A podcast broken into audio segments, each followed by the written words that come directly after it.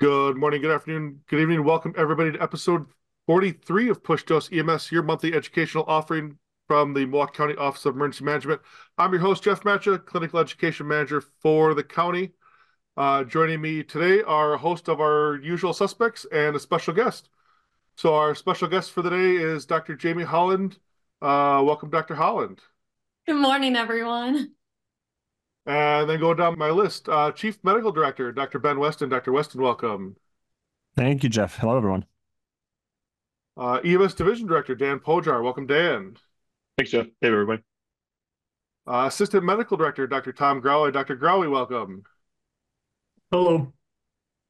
And last but certainly not least, along with our medical direction team, Joel Vallier. Joel, welcome. Hey, thanks for having me. All right, welcome everybody to this month's episode.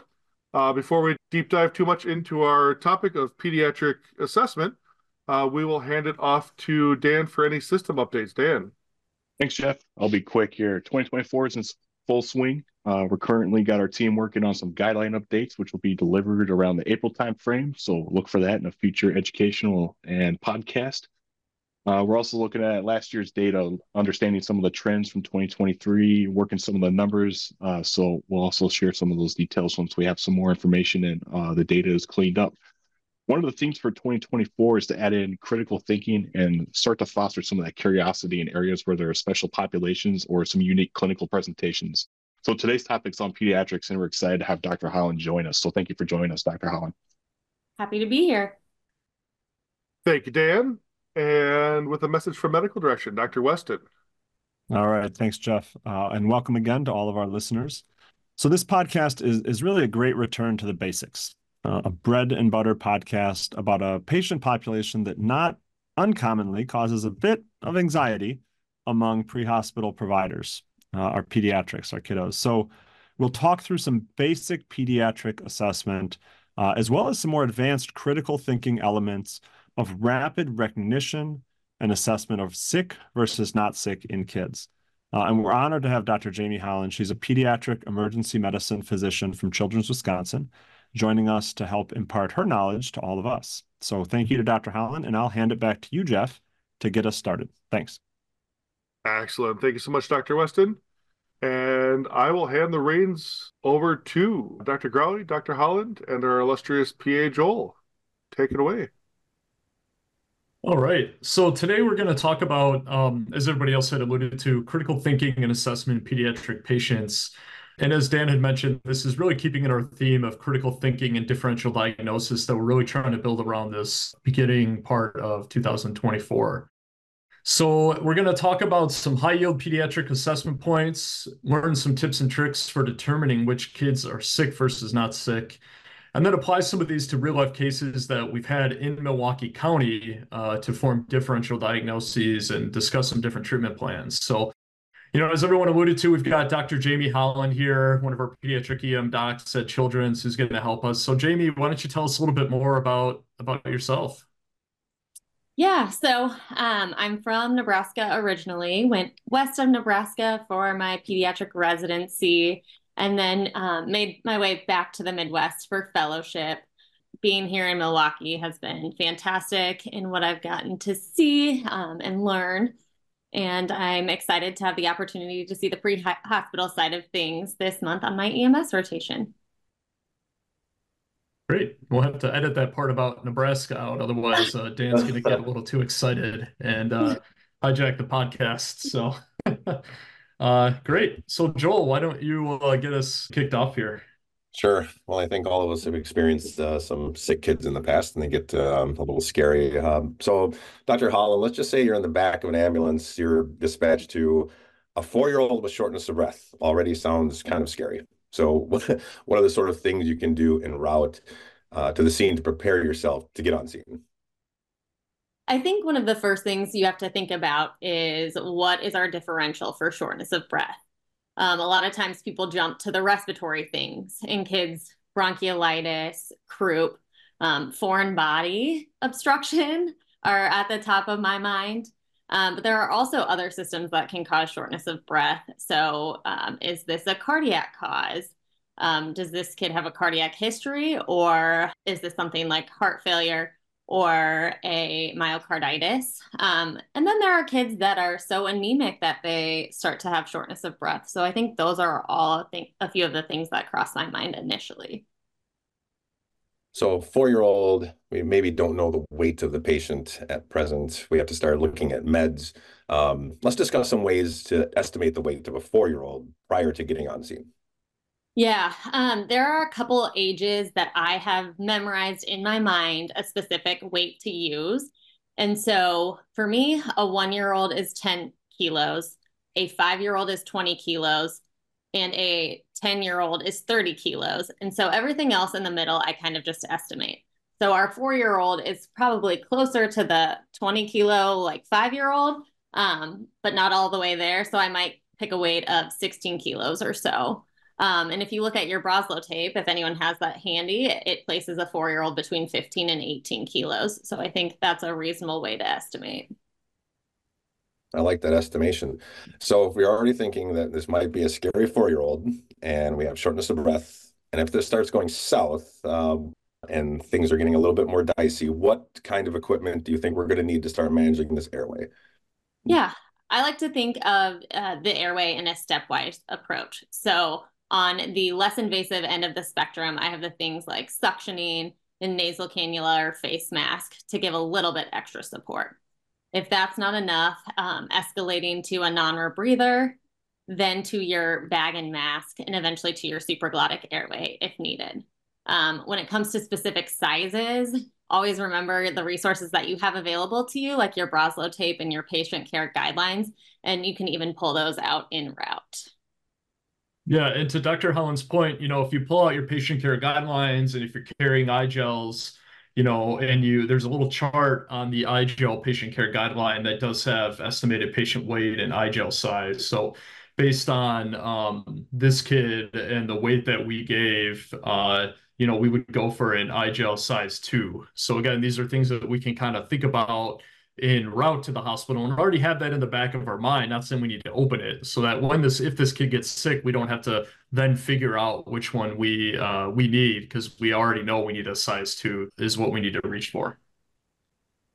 Okay so and i want to come back for a second. So you know now that we like get on scene you know you've you've gone in route you've thought about what equipment you might need what what weight you might have maybe starting to calculate some um, medication dosages for this respiratory kit, or let's say you're going to a seizure or a cardiac arrest. Um, and I want to talk about this in primary impression of sick versus not sick. And we'll have a big discussion on that later on. Um, but let's say that you walk up on this shortness of breath kid and he looks not sick. You know, you do your pediatric assessment triangle, you come up with not sick. Um, what are your next steps in in uh, management of this patient, or how do you approach this encounter in this not sick kid with shortness of breath? Yeah, I think it is important to approach every patient the same. And so you mentioned the pediatric assessment triangle, and I think that's a great way to start. And then move to the area that is the chief complaint. So, um, with this patient's shortness of breath, what are you noticing specifically when you watch them breathe or when you listen to their heart and their lungs? How is their perfusion? Um, what is their positioning? Are they leaning forward to try and get more air, or do they appear very comfortable? Great. You know, so you're talking about, again, this is shortness of breath. So we're really kind of focused on these are a lot of ABC problems. And I love how you brought up that, especially cardiac is another cause of shortness of breath. You know, I think we see a lot of kids that are all short of breath, and the vast majority of the time it's, uh, you know, bronchiolitis, asthma attack, you know, croup, um, a lot of these respiratory things. So making sure that you're assessing for these cardiac issues as well is really important. So how do you, you know, you do your assessment and then let's have, let's say you are starting to engage in history taking. So could you talk a little bit about, you know, how much do you engage the parent in that? How much do you engage the kid? Where's the balance in that? Does their age, you know, have an impact? What do you think? What are some tips you have? Yeah, their age absolutely um, has an impact on how much they can participate. I like to give them as much autonomy as possible and allow them to tell me what they're feeling and what's going on.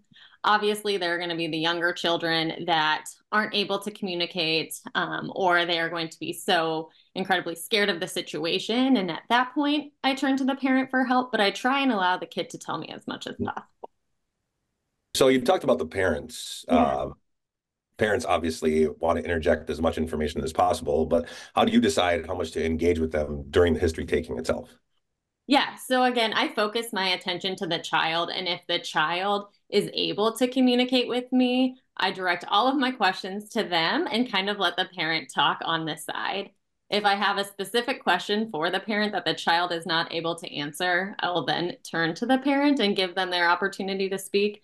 And at times, you may have to tell the parent that you are hearing directly from the source what's going on first, and we'll allow for their commentary in a minute. Yeah, that's a great point about um, acknowledging them in, in those situations as well. And and I've certainly been in those situations where the parent just wants to talk over the kid, or maybe it's an elderly patient and the kid just wants to talk over, you know, talk over the parent and uh, on the other side of things. So um, getting back to parents a little bit, you know, having a really sick kid can be really challenging for parents. And I'm sure that you've seen a wide range of reactions from parents when their kids are really sick and in respiratory distress and having a seizure, severe trauma, anything like that. I know that parents really are overwhelmed and they mean extremely well, but that can interfere with patient care in a lot of ways. So how do you manage parents, you know, in these settings in a way that, you know, really acknowledges and respects their emotions while also preventing this from kind of getting in the way with what you're what you need to do? Yeah. Um, I think you mentioned the word in your question, but really acknowledging what the parent um, is experiencing. So saying that you recognize that this is a stressful and scary situation for them, but at this moment in time, your priority is their child and their child's health and safety, usually gets the parent to take a moment and pause. Um, the other thing that can be beneficial is if you have an extra set of hands or an extra person available who can communicate with the parent as to what is going on in the situation, what the interventions are that the team is performing, and kind of what the next steps in care for the patient look like. Sure, absolutely. Those are great tips. Uh, so I think we've all at some point had a squirrely little kid in the emergency department for whatever various reason it may be what kind of tips uh, kind of tips do you have for performing an assessment on those little squirrely kids uh, such as one that's upset and crying for whatever reason? Yes. Um, i love a good distraction. So whether it's identifying um, a character on the patient's clothing that you can talk about or asking them what they like to do for fun and talking about their favorite activities um, sometimes it's asking the parent to give them their phone for um, a little bit of distraction, but that is my go to. I remember working in the uh, children's emergency department, and they have these child life specialists who really their whole job is to like distract kids. And they have this like magic light up wand that spun around that was like, uh, I mean, it was like crack for kids with how distracting it was. And you could do anything while they were just staring at this light up wand, and uh, I should have. I need to get one for my kids. Honestly, I don't know how long ago that was. Situations, but, that is but still one thing that they use, and it is still a fan favorite, even more so than the iPad, which is shocking. Oh wow! yeah, can get full lac repairs done while this kid just looks at this spinning light. yeah, it's like a cat with um with a laser pointer, right? True. All right, so Dr. Holland, anything else around assessment uh, assessment, physical exam, you know, getting a history from kids you think that we should be aware of? I think the encounters with children are less frequent than they are with adults. And so it's important to practice your systematic approach in uh, non sick kids so that you are prepared and ready when there is a sick kid. Great. And yeah, I think that any opportunity, any time you're taking care of a kid, that's an opportunity to really practice all this stuff. You know, you got to drive to the hospital and, you know, you can make a physical exam a game while you're in the back of the rig for 15 minutes and, and maybe practice doing things that maybe you didn't need to do on that specific kid. You know, you got a kid that maybe has like a sprained ankle and you're not really focused on listening to, you know, heart sounds in that situation, but you want to practice listening to heart sounds in kids, you know, or you want to practice other parts of your physical exam. So I think those are great opportunities to to learn and get better, exactly like you alluded to. So when we look through a lot of CQUIP cases that are related to pediatric patients, we find that a lot of the cases related to diagnosis fall onto situations where there was too much that was relied on this sick versus not sick primary impression. So providers see a kid and they maybe look at them and they say, oh, based on X, Y, and Z, we think this kid isn't sick. Um, but in reality, that kid was sick. Uh, that kid had more going on than it might have seemed at first.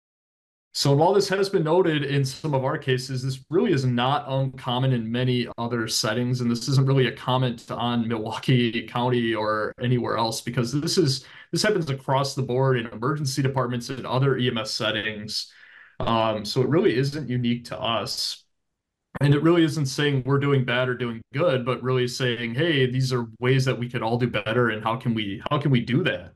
So even the Bucks, you know, review tape to decide how they're going to be better at playing basketball. So why should we really be any different there? So I'd be curious if you have any thoughts on how this determination of like sick versus not sick really might change between adults and pediatric patients. Obviously, I'm more comfortable with pediatric patients, but it seems that they decompensate so much quicker than adults. They can be fine for a long period of time and then fall off the cliff per se. Um, whereas it's easier to see that gradual progression towards the cliff in adults. We don't always see it in pediatric patients I think you know we, we've been going back and forth with sick versus not sick. Um, you know, we need to break this down a little more. Um, so, what does sick versus not sick mean to you, Dr. Holland? to me, sick means I need to do something now. This patient, um, in my world, is most likely going to be admitted to the hospital, but it's they are very ill or getting to the point of being very ill. And often that looks like problems with ABCs, or in your case, the pediatric assessment triangle. Great. I just want to piggyback on that and emphasize that, um, you know, while Dr. Holland said that sick means they often need admission to the hospital. It does not, she's not saying that not sick patients don't need to be seen in an emergency department, you know. And even though a kid might look not sick, it doesn't mean that they necessarily don't need to go via ambulance. And again, we really want to emphasize that we encourage and we recommend that everybody goes to the hospital, you know, via ambulance to get to get evaluated. You know, they call 911 for a reason and and we're here to help them help them get there. So um, let's talk about the pediatric assessment uh, triangle a little bit. So, how do you use this in your practice, and does it play into your determination of sick versus not sick? So, this pediatric assessment triangle is actually something that we are not taught. Uh, this is the first time I've heard of it, but I like it, and I think it is very similar to our approach. Um, so, appearance um, to me, that is what does the child look like? What are they doing? Are they hysterical? Are they easily calmed by mom? Are they limp? Um, are they crying? Are they fighting you off when you're trying to examine them? Work of breathing, I touched on this a little bit earlier, but when you look at them, do they appear comfortable? Do you see retractions, um, nasal flaring, tracheal tugging? Do you hear adventitious sounds without a stethoscope? how are they positioned? Like I said, are they leaning forward, gasping, trying to get more air in? And then circulation, um, their overall coloration. Is their trunk the same as their extremities? Do they have signs of cyanosis, um, mottling, pallor, things like that?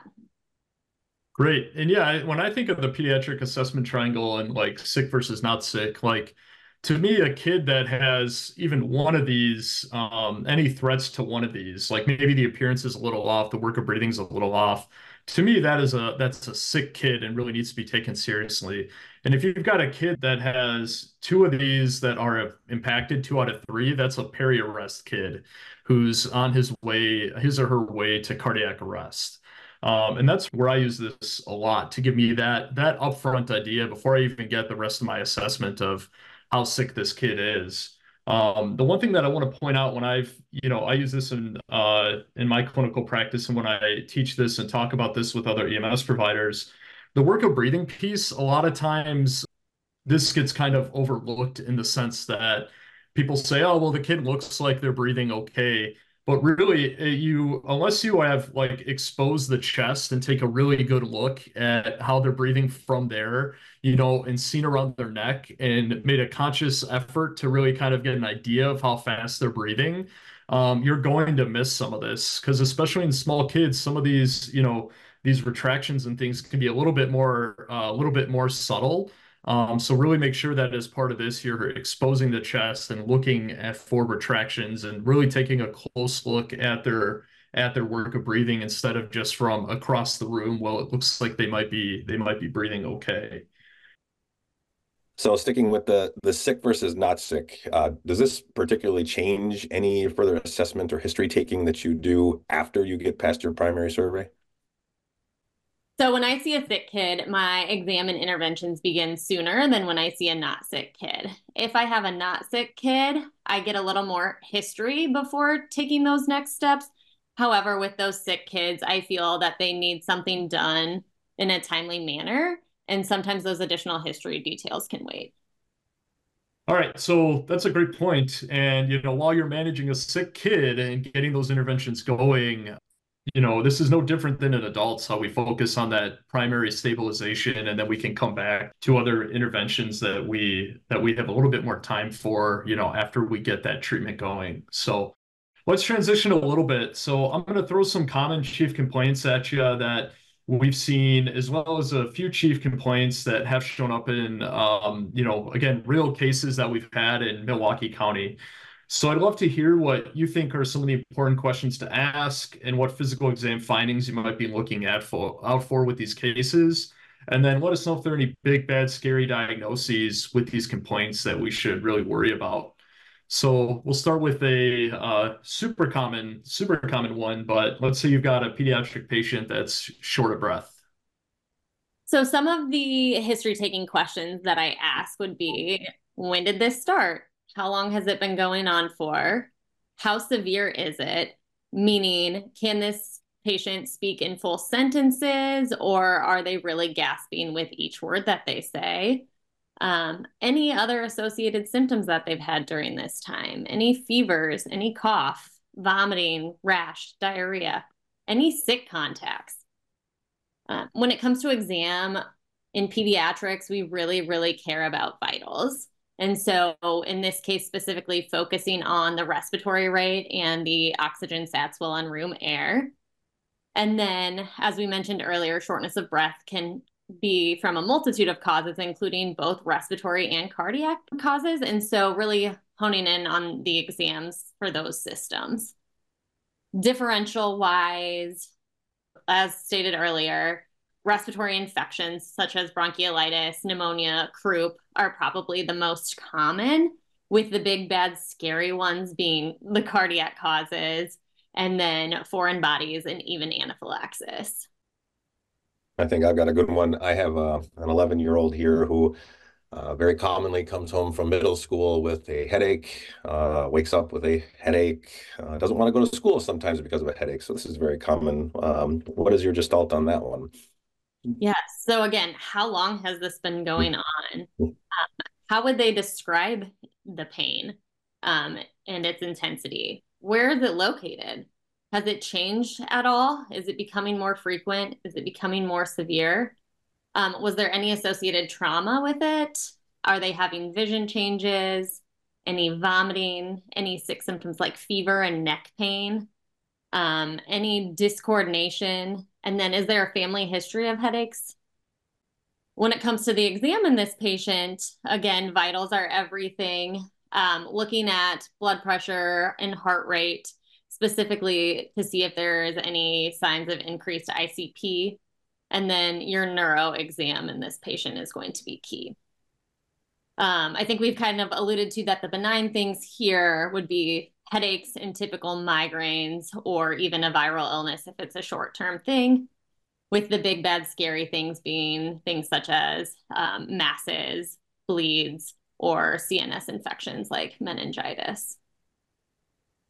Yeah, so I mean, the so our EMS providers aren't going to do as you know probably as thorough or as in depth of a neuro exam as you know you might do in the emergency department. But could you tell us a little bit about what a great like just kind of high yield neurologic exam might be for a kid? Like, what are the really big things that you really want to look at and and figure out in in a kid neurologic exam?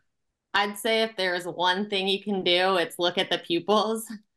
Obviously, we like to prioritize the cranial nerves, but just testing their general motor, you can have them reach and give you a high five. Um, you can have them jump up and down. You can have them throw an item at like play catch with you. Um, those are simple things that don't seem like a test to them that can give you an idea of if there is a gross abnormality. Great. So a lot of very, very straightforward, you know, gross motor things are are really uh really what stands out. And I love your point about the pupils and eyes just being a great place to get some uh get some information. So um, what about uh, let's say you've got a five-year-old who um, had a seizure. This is another really common, you know, EMS complaint. Oh yes, we see this all the time too. History-wise, first of all, is the seizure still going on? If so, how long has it been going on for? If it's resolved, how long did it last and what did it look like at the time? Specifically, what were the eyes doing? What were the extremities doing? Um, is this the first time seizure or has this happened before? If they've had seizures before, are they on any medications? Have there been any missed doses of those medications? Any recent illnesses or sick symptoms? Any fevers? any family history of seizures, and then moving to questions about more serious things, um, any recent trauma, especially to the head, and then what medications or substances would they have access to in their environment. Um, again, exam wise, focusing on their vital signs, their pupillary exam, and their neuro exam. And things that come to mind as a dif- differential for seizures include febrile seizures, which are incredibly common in kids, an underlying seizure disorder. And then the bad, scary things that we always think about include trauma to the head, um, brain, including brain bleeds. Is there a mass, um, CNS infection?